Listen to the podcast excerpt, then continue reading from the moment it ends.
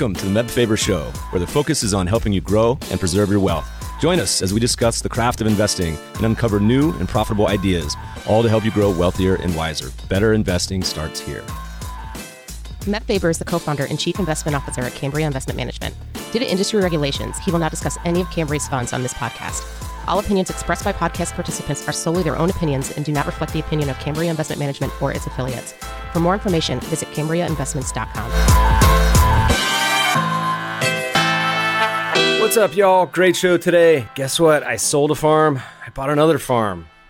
Returning guest is here today to talk about it. We have joining us the founder and C E O of AcreTrader, a farmland real estate investment company offering individuals access to low minimum passive farm investments.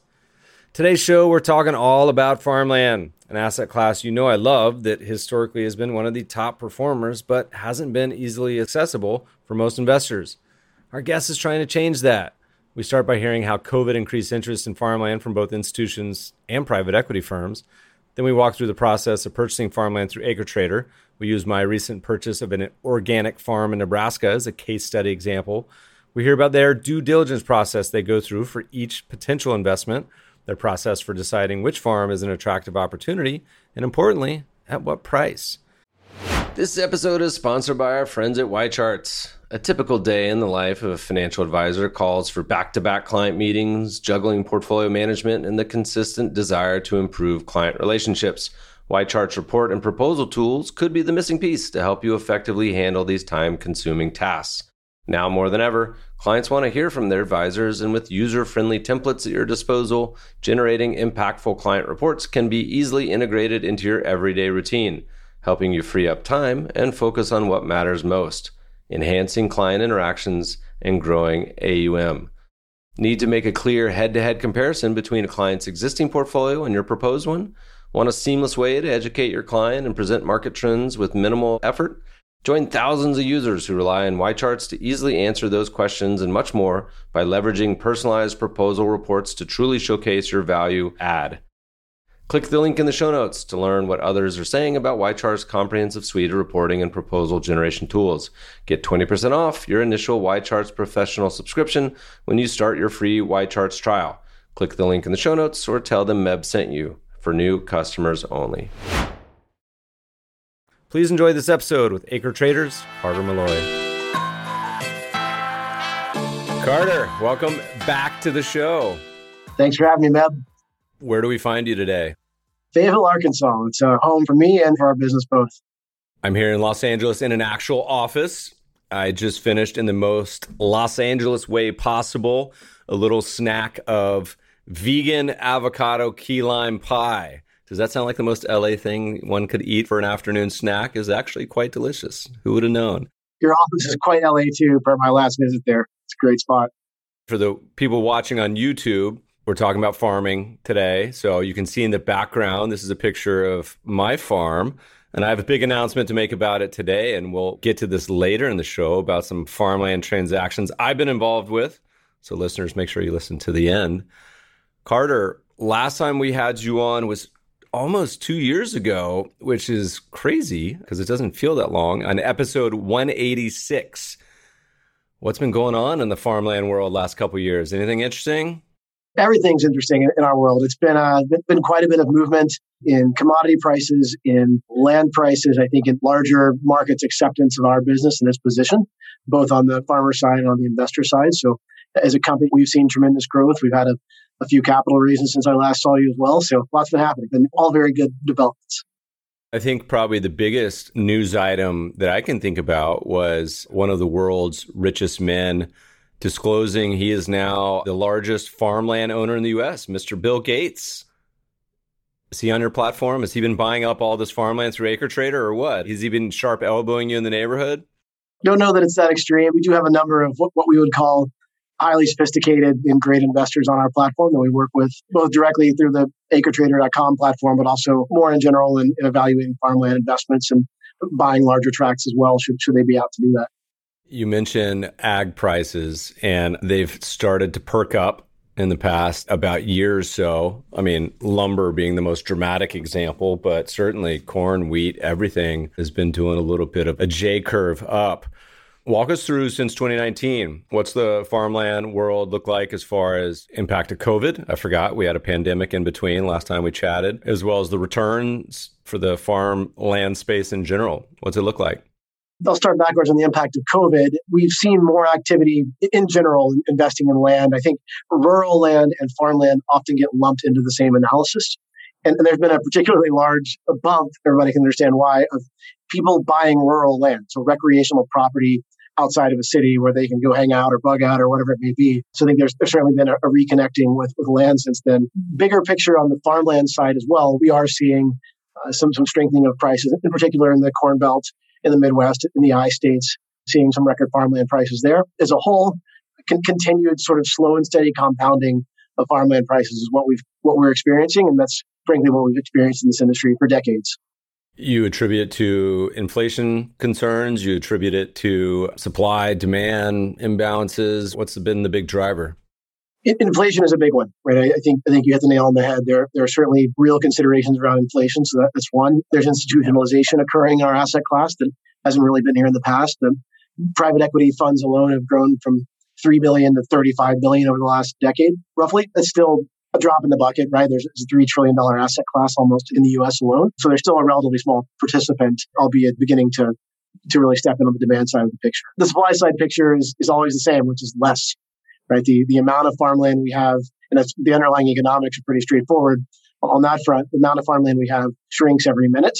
I, I think in the U S, we lose several acres just about every minute. So it's an incredible rate of farmland that we lose, while at the same time, the demand for the products that come off of that land continues to grow. The nice thing about farming in general is it tends to be socially distanced as well. I mean, you can kind of put your feet up in some of these air-conditioned G P S tractors and just watch old episodes of Seinfeld and The Simpsons. But what's been sort of the investment impact during COVID? Has it been something that you think the farmland space in general has been dominated by the high prices, thus pushing the prices of land and interest, people running away from the stock market? Any general takeaways or vibe from the past two years? Any insight from your seat? I think the investor demand from our seat has gone up dramatically, the investor interest and demand. And the first few weeks, a little over a year ago, call it early March, when we were all moving home from our offices, we saw engagement with our website going up dramatically, but investment activity relatively slow. And that first few weeks of, oh my goodness, is the world ending? Once we got through that phase, then we have seen nothing but growth and demand on the platform. And, and though, again, in the bigger picture, the investors are not necessarily driving up land prices, if you will, because professional investors in farmland are still a small minority of the overall industry ownership. I thought you were just going to say you guys ran a huge digital ad campaign on Farmers Only, and that just drove all the interest. The nice thing about farmland, along with a lot of other sort of illiquid asset classes, is when the stock market was going bonkers last year, it feels like ten years ago, the volatility of things like farmland. I used to joke, I'd post pictures on Twitter and say, this is me evaluating the price changes in my farmland. It's literally just me standing in a field with nothing else. You have the steadiness of something that doesn't bounce around as much and is balanced with some income. You guys did a great white paper.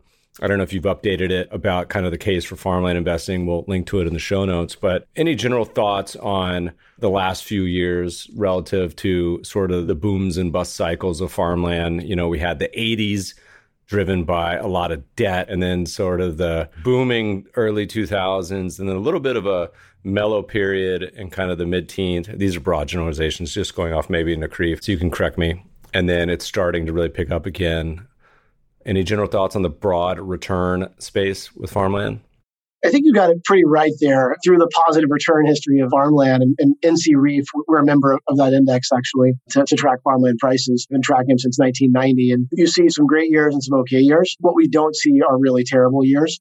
There were some in a few states in particular in the early eighties. Uh, there was a big debt fuel boom and insurance company fuel boom that created a lot of speculation. We, we don't see that occurring in the market today. It, as a whole, you're exactly right. The twenty fifteen to twenty twenty period was one of slower compounding, albeit still compounding, and still seeing some catch up today, although still sort of below that, that mean reversion over the long-term trend. You really hit the nail on the head for farmland. Is this is not a, it's not a wild asset. It's, it's not boom and bust times at all. It's slow and steady compounding. We're not out here looking for five and ten baggers, right, to take home crazy returns, but uh, we're also far more risk averse in, in an investment style than I think most most other asset classes.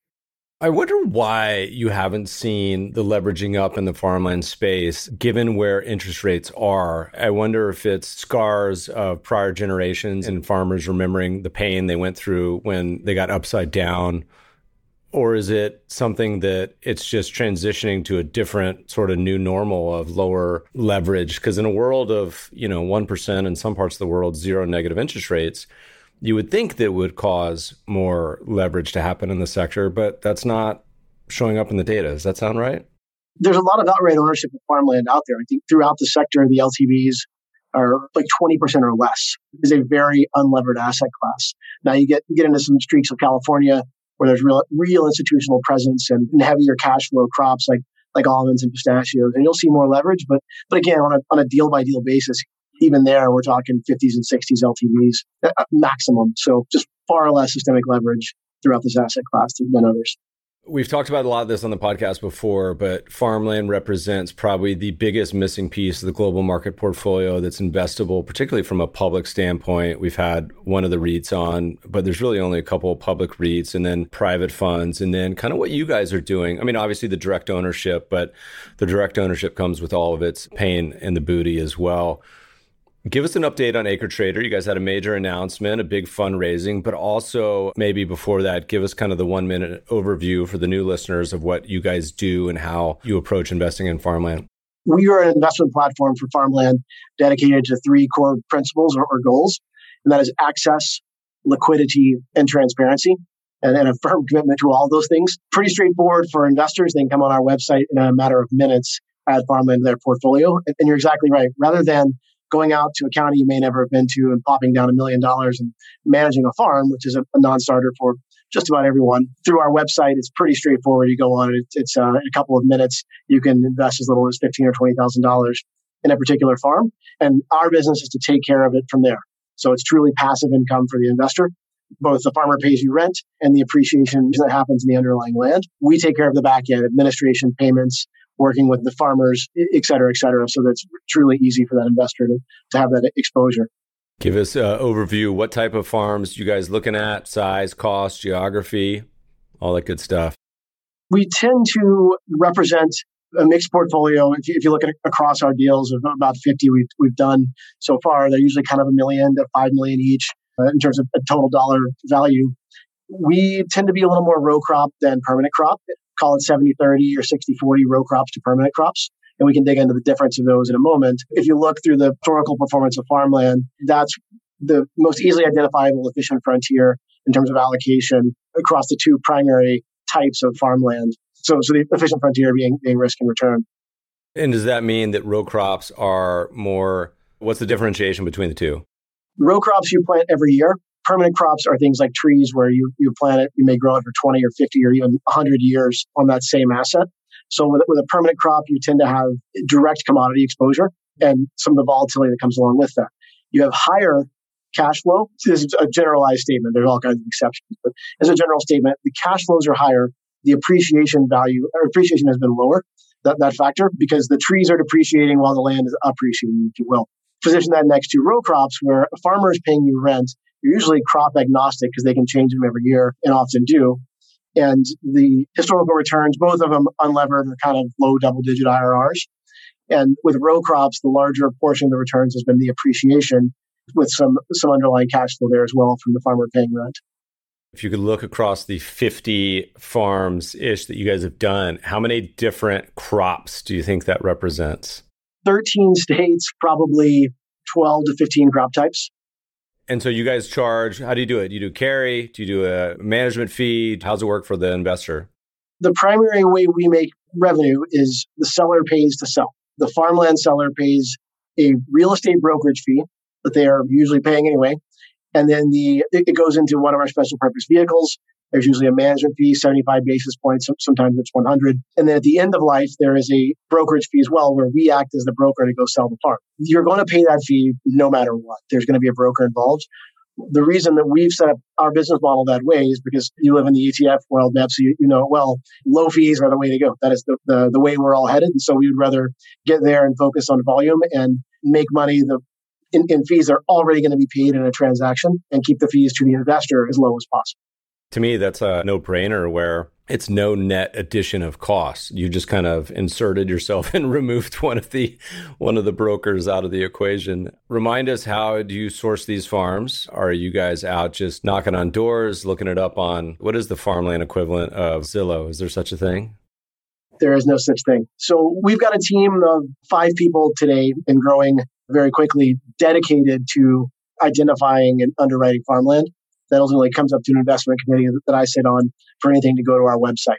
So if you think about the funnel of farms that come in on a weekly basis, that may be fifty, it may be two hundred. And maybe one of those passes our, our diligence to get on the website. And I want to speak about diligence more, more in detail in a moment, because it's arguably the most important thing that we do, is the amount of knows the amount of farms you don't see, where we have done a, a crap load of work and decided to back away from it anyway. Because what we're really about as a business is making sure that we can curate the marketplace as well as possible. The easiest way for us to demonstrate that is, you go on the platform right now, you are unlikely to see a farm listed today uh, when we're raising capital. We usually list a farm and they subscribe in minutes or hours, sometimes days, but we more often than not do not have inventory. And, and that's our commitment. Yeah, that's the best way we can show to investors that we do put them in front of revenue. We would rather forego revenue and have high quality offerings than just maximize revenue every day, because we want to be doing this for a very long time. And I feel like that's a tough thing to balance. You have a marketplace that on one hand is constrained by the supply, you have the demand, and hilariously, it's like a Nike sneaker drop. The way you guys do these things, if it's, or an N B A Top Shot, if you don't invest quickly, these things get filled up. How do you guys balance that? Because it's a very seductive sort of, I mean, this is also like, tell me your biggest weakness interview question. It's like, I work too hard, but like, try to be a little honest about it. I imagine it has to be hard, because if you have so much demand, it obviously means more revenue for your company and more earnings and everything. But how do you balance that? And what are the big disqualifiers on the due diligence process? What's sort of the checklist? And I've seen some of y'all's reports and they are very thorough. So talk to us about the whole D D Q process. I want to certainly dig into diligence. Uh, first, I'll answer the hard question there. We are experiencing overwhelming demand.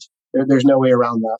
We've raised a bunch of venture capital here recently that we can talk about a little bit. We are with, with the express consideration of investing more heavily in data science, geospatial analytics, farm underwriting, and our, our supply side of our business, if you will. We are unwilling to waver on diligence and unwilling to waver on quality. We and our board very strongly believe that is the right thing to do long term. And so what if we miss some dollars today? We will build We are in the process. We have built the biggest business in our industry, and, and we will continue to, to, to be the category king by, by doing the right thing by the investors and by all of the stakeholders involved on the supply side of our business as well. The diligence process for us is multi-stage. It's very formalized. We have a, a three-stage diligence process that each farm passes through. Underlying that, first is data science and geospatial analytics. And, and what that means is maps and information. We boil it down, right? And we've got some really, really great people on that team. We've just brought over somebody from Applied Physics Laboratory at Johns Hopkins. We brought over a farm-specific geospatial analyst. Just had a C F A data scientist join us from Bridgewater, formerly where his last employer. So we got some really great folks on that team doing the the upfront, the quick flippers, if you will. We want to say no as fast as we can to to any deal that's not going to fit the mold. Then they'll step into the second phase of the diligence, which is really where more and more humans get involved in building financial models and doing local diligence. We call farmers, we call neighbors, et cetera. Diligence phase three is then getting even further and getting somebody from our team, one of our managers, somebody we work very close with out there on the farm, doing a physical inspection, digging much deeper on environmental reporting, previous farming practices, et cetera, on, on that farm. Then it moves through the contract phase and ultimately on, onto the website. Should it pass through that deaf gauntlet of what is our team and ultimately the leadership of that team under a gentleman by the name of Ben Maddox, who's one of the more intelligent people I've ever had the pleasure of being around. And he is staunchly defensive of quality, if you will. So he's he's really the frontline defender there, the, the axe man, the no man, if you will, to turn those away. What are the main, not red flags, but haymakers that you're just like, nope, scratch, either the most common or most egregious or ones that you just like see that are like immediate disqualifiers? Water's a huge one. We can start there, but water, soil, and financial profile are the three things that we really, if you bucket the three things we're looking at very heavily on each farm, that's it. And then each of them have twenty to fifty different sub-bullets that go underneath them. But as a broad statement, the water is important. The operator is important. The neighborhood that you're in is very important. And the exit strategy that comes along with that. So we see a lot of what we call Excel farming happening in our industry. which is you can find looks great on paper, but are terrible deals in actuality. We have to be very cautious of it. Our industry has to be very cautious of not doing those things. As an example, you can find great cap rates on cotton ground in the panhandle of Texas. And there are a few good farms in there. The, the cap rates are great because the water's going away. In California, there are very attractive deals on paper, but upon closer inspection, if a farm in California does not have what we call dual sourced water, so two different places to get your water from today and in ten years and in twenty years, then usually the advice is to run away. And if somebody comes to us with a farm, or if somebody comes to you with a farm for that matter, in California, and they're not talking about water outright on the first page of the, the conversation, then that's always a, a big concern for us. So cannot express how many farms we have looked at in California and said no to because of that water issues. What's the big risk? It's just drying up, too many people using it, too many folks in L A? What's the main issue for most of these farms? Drying up's the big one. Regulations are a big one because we've got a, as a state, California uh, has put in place what's called SGMA. It's a, a large body of, of water regulations. There are drought years. I know that you've experienced, I experienced when I lived there in twenty fourteen and twenty fifteen. And in those years, some farms can be wasteful in their water use. And so first part of that regulation is to try to shore up a lot of that. And then is to begin having these irrigation districts more appropriately allocate water to the farms and, and or charging them much higher prices to do so. There are two ways, primary ways to get water: ground surface water, that's you know a little canal running by your farm, and then well water, getting it out of an aquifer. Both of those have unique challenges to them. But what is important is that to the extent you ever possibly can, making sure you have both of those. Unbelievable plan if you don't. Is that not listed as like a main bullet point ingredient on the description of the property? Do you have to like dig through to the footnotes to find that or do research? Or is it something that the listings are not clear about? Because it seems like a pretty big issue to disclose or not disclose what the situation is. That is a very fair statement. Unfortunately, no, it is, it is often not discussed at all, right? Or there's just the assumption of, hey, this looks great in Excel, and so this is a good farm. But when you take a closer look, without dual sourcing, it's a hugely problematic. And, and even in dual sourcing, it can be very problematic as well. Front page, right? You've got to be talking about water in California. Really, anywhere you need to be speaking of water. Arkansas, it's wells, and Mississippi, it's wells, and making sure you've got a long-term permanent access to that water. In the Midwest, it's getting the water off your farm and then making sure you have appropriate drainage to get rid of the water because it can ruin a crop if the thing sits under, under cooling for a while. Soil. And financial profile. And financial profile is a catch-all of bottom-up and top-down analysis. What are rents? What are appropriate rents? So a lot of farms get sold. There can be a sale-leaseback where it's over-rented, so it, it inflates the cap rate. That's really dangerous. You've got to watch out for that. Meaning when you say over-rented, meaning they just have crops on it all year long? The seller of the farm is willing to overpay or the, that specific because they're doing a sale-leaseback transaction. Or simply the farmer on there has neighboring acres and is willing to pay up well above market because it's a contiguous farm. That's great. And, and you want to be able to earn that income if, if you can, while making sure it's a good deal for the farmer. But if somebody else is not willing to pay that rent, you need to really underwrite to market, not underwriting to the inflated value. Likewise is the top-down approach on comparable sales and understanding what's really in the area, what's fresh on comps. And that's a big, big uh, internal effort of ours is our large and proprietary comp sales database. So that, that's the bottom-up and top-down. Again, there's a, a myriad of other factors there as well. How often are you guys, does it meet all the criteria and then you're actually like, you're just too cheap? You know, you have your price you're going to pay and somebody outbids you. Is that rare? Is it often? Very often. All of the above are real showstoppers in underwriting, but certainly this price discipline is very, very important as well. All right, Bill, if you're listening, Mister Gates, you got to quit driving the prices up everywhere. So, all right. And the third one, you mentioned soil. Soil, that, that's correct. So in, in very, in some states, they even have soil scores. So in, in Iowa, they have the corn suitability rating. Illinois, they have the productivity index. So in some states, you've got these great indices. In other, it's really about having local and, and hyper-local knowledge on a particular type of sandy loam or silty loam or clay soil. And really, why you want to understand those things is, can this farm drain well? Again, can it get water off when there is a large water or watershed event? And can it grow a multitude of crops? And if not, that's okay too. You just really got to understand, hey, this is a rice farm and it's only going to grow rice. So we're pretty pot committed to rice and what would probably be soybeans alongside that. Do you guys ever foresee a time when you guys are running the show on the farm too? Or is that just too much headache and trust the farmers to know their land and area more? You hit the nail on the head there at the end.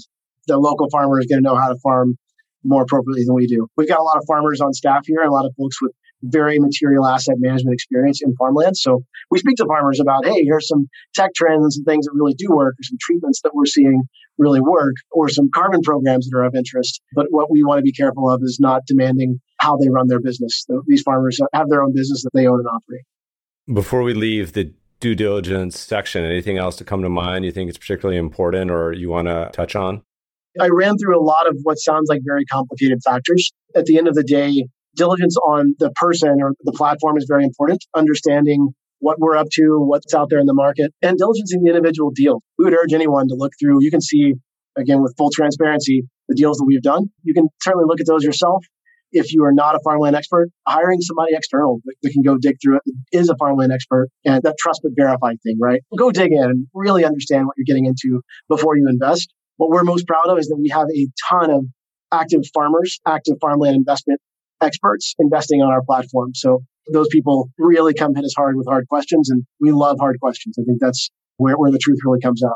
So far, we've identified two new business models for you guys or someone else to expand into. One, the farmland brokerage, and second, the farmland consultant valuation specialist to hire and go over all the AcreTrader deals. I like it.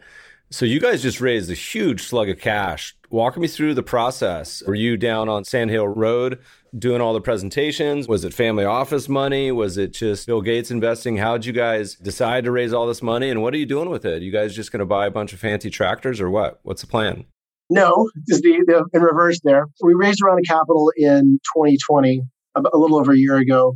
And that was a, a family office, primarily one of the larger family offices around, or an offshoot of that. This year, it's about a month ago, we closed on our Series A round. We raised an additional twelve million dollars for the business. That process was actually pretty quick. We launched a formal process, and I think actually one of the benefits of the pandemic is I did it all sitting in a chair in the side office meeting room I'm I'm in here. It was a two-week blitz of being on Zoom all day, every day with some great venture capital investors from around the world. We were lucky to, after a couple of weeks, receive a, a few competing term sheets. Ultimately, um, we chose to go with a, what we viewed as a highly strategic lead investor, Jump Capital. I think maybe four, if not five, unicorn, like billion dollar plus type investment platforms that they are investors in. They really understand a lot of things that we don't as, as a growing business of about thirty employees today. We also had Revolution's Rise of the Rest Seed Fund invest. That's uh, Steve Case there.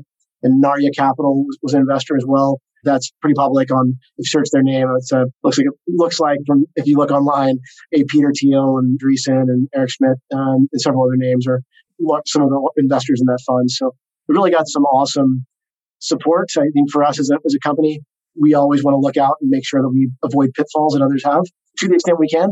We're just incredibly lucky to have the investors that we do and the guidance we do. We actually just got, got finished with our board meeting yesterday. So it's a really, uh, really awesome time right now here in Terrell. And most of the uh, money, is it headcount? Is it expanding the platform? Is it marketing? What are you guys going to do with all of it? Primarily headcount is, is really the, the commitment there. Call it half and half, software engineering and operations. We are really doubling down. I think we've got nine or ten software engineers with us today, and really leaning in heavier, in particular on data science and geospatial efforts that, that I mentioned earlier. We talked a lot about underwriting and the supply side. That's a big commitment of ours, uh, both just out marketing to farmers and what we call network nodes throughout the farming community to let them know, hey, we are here. We are a capital partner. We are here to help you grow. That's primarily where most of our farms come from. Is a, a farmer brings it to us and says, hey, I, I know this may come up for sale sometime soon, and I'd love to farm it if you guys can be an investor with me.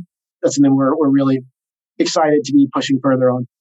Any other, while we're here, business expansion plans? Is it mostly sort of blocking and tackling of kind of what you guys are doing now? I imagine it's a blue ocean opportunity. There's just not really a lot of people doing what you're doing. Or is it like, hey, we raised ten million bucks and we're going to expand into Argentina and Belarus or something? Any other general plans, or is it mainly just grow what you got?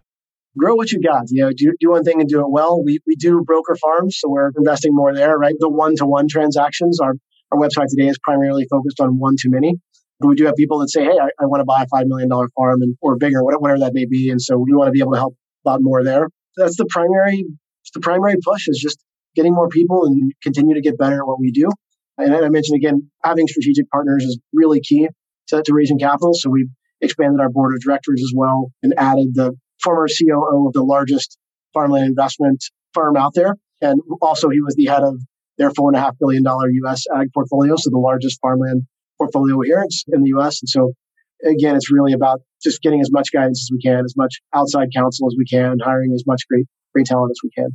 We had so much fun on the last podcast we did. Listeners, you've heard me talk a lot about our experience with farmland in my family, which was mostly in Nebraska and western Kansas, and all my trials and tribulations and agony and ecstasy over the years of being a farmer.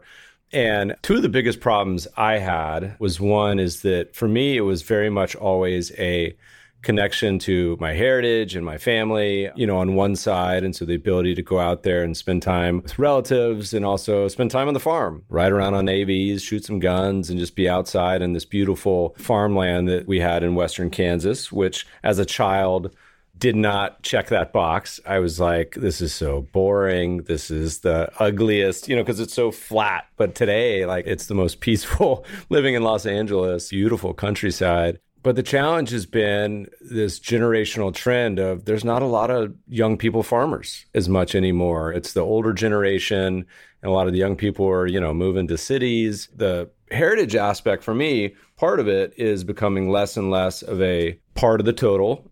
And then there's, on the other side, is the investment side. And I think it's one of the world's best non-correlated investments to a traditional portfolio. Problem I have is that I'm extremely concentrated, meaning I have one geography and one crop, essentially, or maybe two. Currently, that's wheat. We'll be out there for harvest in June, which should be a lot of fun. Should ride around on a few tractors. Anyway, so I ended up selling a portion of the farm for the reasons just mentioned, to diversify, but also I wanted to transition our farm to organic, and that's a just a beast of a process. Anyway, this brings me to a long-winded description of I'm now a AcreTrader farmland owner. Proud to say I had to get in there as soon as the drop happened. My God, I almost missed it. So Carter, why don't you tell me a little bit about the farm that I own? Anything that you can give me some good insight into in Nebraska? First of all, we're very excited to have you as an investor on the platform. That, that farm in particular was just here pretty recently. It is in a what we call a good part of Nebraska. We talked a lot about water earlier. Much of Nebraska sits on top of the Ogallala Aquifer, and many places that thing is uh, bad news bears. In addition, you, you've got the ninety-eighth meridian, which is an area where the rain line is moving. So, so you're getting less and less precipitation in large parts of Nebraska. So this was actually our first foray into Nebraska. I mentioned thirteen states earlier. This was this was our thirteenth. The reason for that was is this was a mile from a river. It sits on, on top of one of the very few parts of the Ogallala Aquifer that is replenishing. So it's, it's filling up at a good rate. So the water table underneath that farm, believe it or not, is about eight feet deep. Just damn near dig down there and, and find the water with a shovel. So really, really exciting on that front. Great, reputable organic farmer. He's got about five thousand acres. This is an organic farm as well.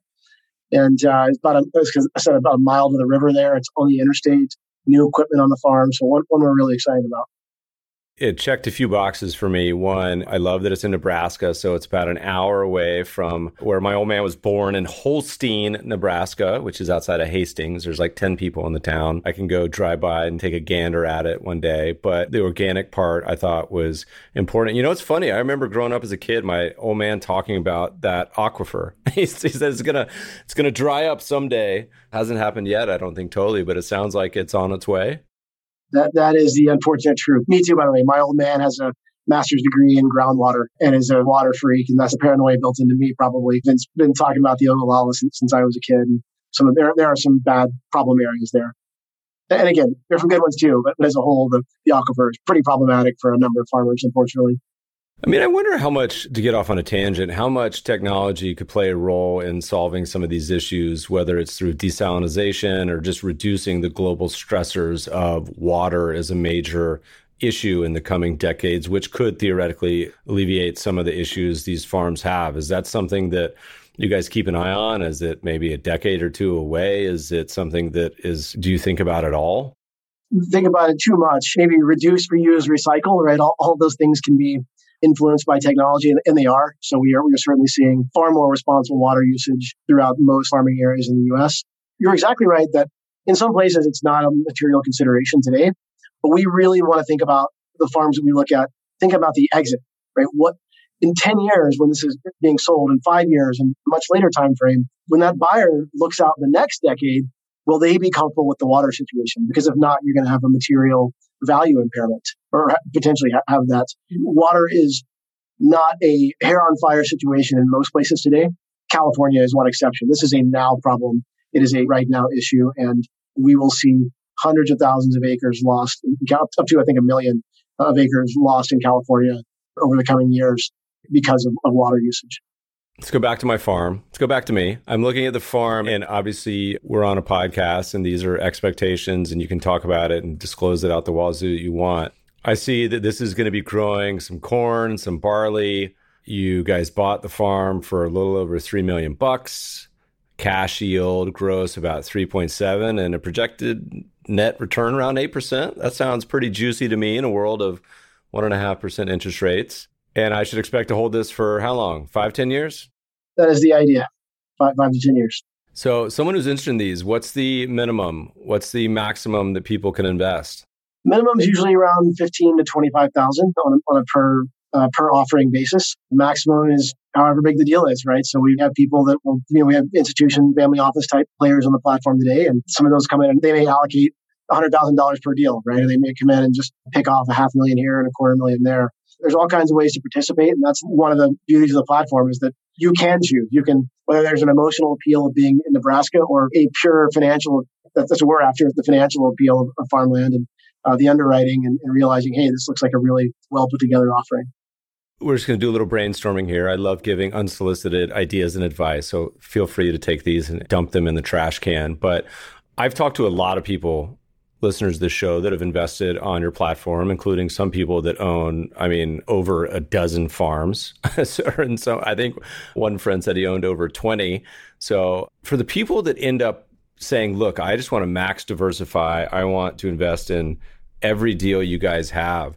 Have you ever considered of doing like a, not a rolling fund as AngelList would call it, but maybe just a fund in general where it's like almost like an automatic allocation to have people be able to put it on autopilot? Is that something that's in the cards, perhaps? Potentially is. And shout out to our friend Kenny, who I think you referenced a moment ago. It potentially is in the cards for us. It's something we, we've evaluated pretty intensely. We've got a couple of attorneys on staff, and we've recently gone through the exercise yet again. Our focus is on how do we keep fees low for the investor and making sure that we're able to wrap that around any type of uh, fund or, or REIT structure. And importantly, also, transparency. We mentioned a moment ago the, the beauty of the platform and being able, able to participate when you want and in what you would like to. And the fund removes some of that optionality. Well, I mean, it doesn't even have to be a fund per se. As you say, look, if you commit twenty grand a quarter or twenty grand a month, whatever your frequency and minimum is, it would give AcreTrader a, I mean, you guys seem supply constrained anyway, but it would give you a kind of set expectation on people that are just wanting to allocate and just like trust you guys and say, look, I want to just bang, bang, bang, invest in a bunch of these deals. It would give a little more certainty on the potential investors and allow them to remove the, the stress of the drops of getting in there for the top shot. Anyway, just an idea. Because in my mind, I would do something similar if it was, because I like the diversification, but also more interested in, say, the organic farms, right? So for me, there is a filter, but I would just be interested in that as a kind of rolling sort of investment. Anyway, things for you guys to marinate on. Can you guys give us any previews? How often are you guys dropping farms? Once a week? Once a month? We do a, a farm a week right now is the rough average. Can you give us any broad previews of what might be coming down the pipe? We've got about a month of our pipeline built out today. That's pretty typical for us to be able to look out a month. And so I think by the time this goes to air, we may miss a few of those anyway, but suffice to say, the important thing there is that that same incredibly stringent diligence process is being applied methodically every time that we bring an offering to market.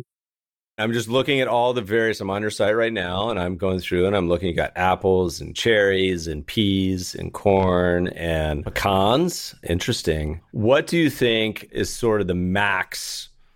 And I assume they're riskier in some capacity for the ones that end up looking at like a ten plus percent yield. Is it necessarily that they're riskier, or is it just a function of the actual deal? Why shouldn't I just buy all the ones that say there's a ten percent plus return as opposed to the ones that may be a, a little bit lower? It comes down to risk versus reward. right? I think as you've highlighted, the overall risk profile of farmland investing relative to most major asset classes is attractive, right? We look at the, the sharp ratios of, of the asset class, if you will, the, the risk versus reward. It is really exciting. But you're exactly right. I think as is with any, just about anything else, you do tend to move up the risk curve a little bit for higher yields. And most of that's a deal by deal basis. And it's pretty, and no, it's very explicitly described in, in that deal and where your exposures are. That's the general idea there. What what are the traditional risks that I face? And I'm saying I as pertain to all these farms. Is it bugs? Is it weather? Is it act of God? What is it? For row crops, it looks quite a bit different. I, I think the you know the risks are really, some of the primary ones are, are operator risk and an operator not taking proper care of your soil or your ditches or your drainage or the wells or equipment that may be on that farm. With permanent crops, you then do step a little more directly into commodity risk, right? If you buy almond trees, then you, you really do want to be bullish on almonds for some long period of time. We internally have deep macro research on every commodity type, not not every, but certainly all the ones we are exposed to today and many that we evaluate. And so we do avoid some of the riskier commodities that are that are out there. There are some nuts, there are some citruses, citrus, is that plural? Uh, and there there are some citra, I don't know. And there there are some fruits as well that are a little more dangerous. Which are the uninvestable ones? The oranges? What are the stuff you guys shy away from? The juice has got to be worth the squeeze, right? So there's there's little that's uninvestable. It just comes down to price at the end of the day because there is at least some underlying demand. Even for oranges is a great idea, right? Florida oranges, most of which are, are juice oranges. That seems pretty, like, when was the last time you had a glass of O J? There's a real secular headwind against that industry. So it's something that we haven't participated in. There are specialty nuts out there. There are specialty fruits and, and other uh, vegetables that are that can be a little concerning as well. And so we don't want to go out and dog people's particular operations because they may have real reasons why they're invested there. But we as a platform have, have strayed from a lot of, from, from quite a bit. Best way to put that. It's funny you say that about the orange juice. We wrote an investment piece called The Investing Pyramid, and it looked back at what was the commonly accepted beliefs of our parents' generation of food. And it was like, you need to eat ten servings a day of pasta and cereal and, and, and sugars and everything else. I mean, my God, the things I ate for breakfast right now, even the concept of giving my son Fruit Loops every morning for breakfast gives me like sweaty palms. I can't believe it. And one of the my favorite private investing startups that I continually see, and I still think it's probably tailwinds, is reimagining a lot of foods from our youth, but with healthy ingredients. And Magic Spoon is the obvious one with cereal. Listeners, if you haven't tried it, it's actually pretty good, where they're say, trying to go higher protein, lower carbs and sugar, added sugar and all that stuff. But you get us a healthy Twinkie and a healthy powdered donuts. We'll see what that world looks like. The paper we wrote, the analogy was, what did our parents' generation believe about investing versus what we now know and believe? And it's changed quite a bit over the past fifty years. Some things haven't changed.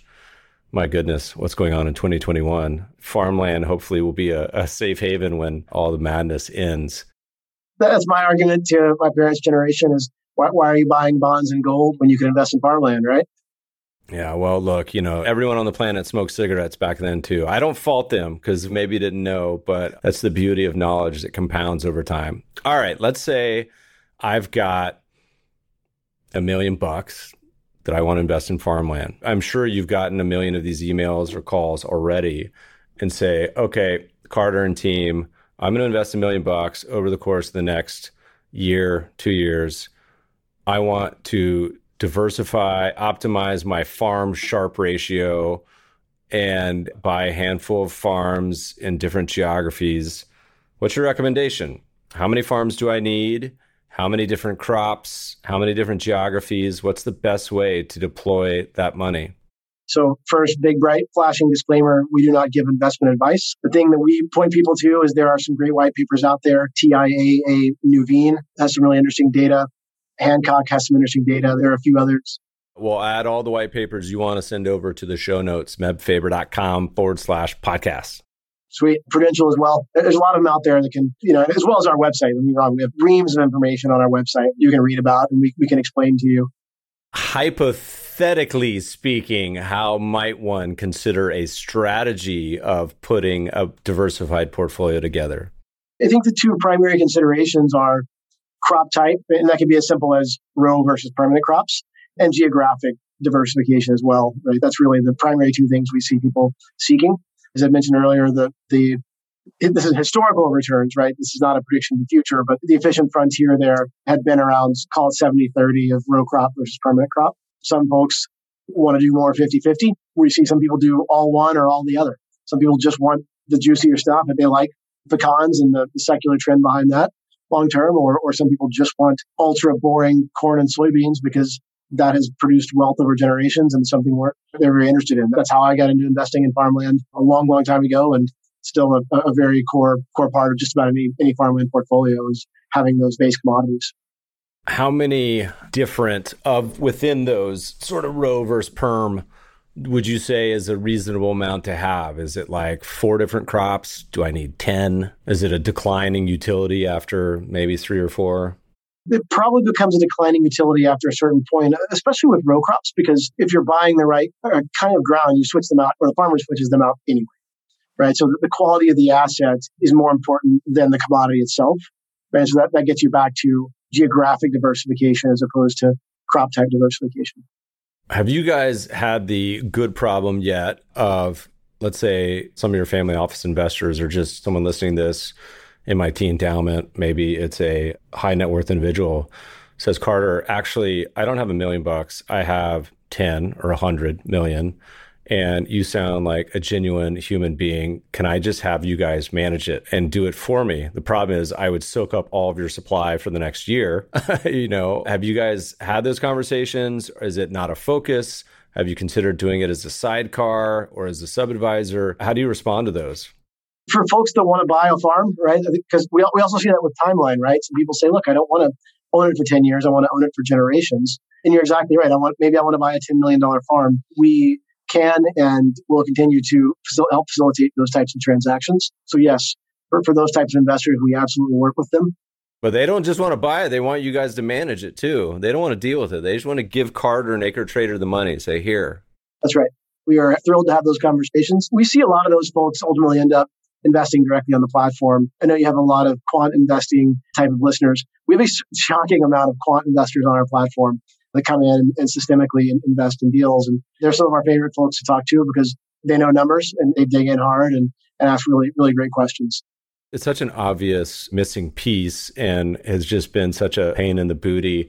You know, I was thinking about it as we were talking about the risks and smiling as you were talking about the, the farmer risk of what happens. We've told it many times before, but we had a, thankfully insured, but we had a combine burn down and burn down an entire, it was like the best wheat crop we've ever had in like my lifetime and burned down the entire thing. Not to say that it was user error, but it was one of those things you wouldn't expect and then just scratch your head and say, well, yeah, this, I can see why this isn't just a set it and forget it sort of dividend reinvestment that you can stick in your, your Vanguard account. What's the future look like for you guys? Any other thoughts that we didn't cover today as you look out to the horizon? Anything else that we didn't cover you think is particularly interesting, got you worried, got you excited, all that stuff? The one big one is our commitment to access, liquidity, and transparency. And, and we want to just continue to double down on, on those things in particular. And we bring the best opportunities and the, the win-win scenarios to market. The other one is what questions people should ask us. And when you're investing, asking about the water, asking about the operator, the neighborhood, the exit strategy, our business and, and what our plans are and how and why we're going to be here doing this in ten years and, and longer. We love hard questions. And so we really encourage people to come spend time with us, call us. We've got a full investor relations team here. We firmly, firmly believe that the best investor is an educated one.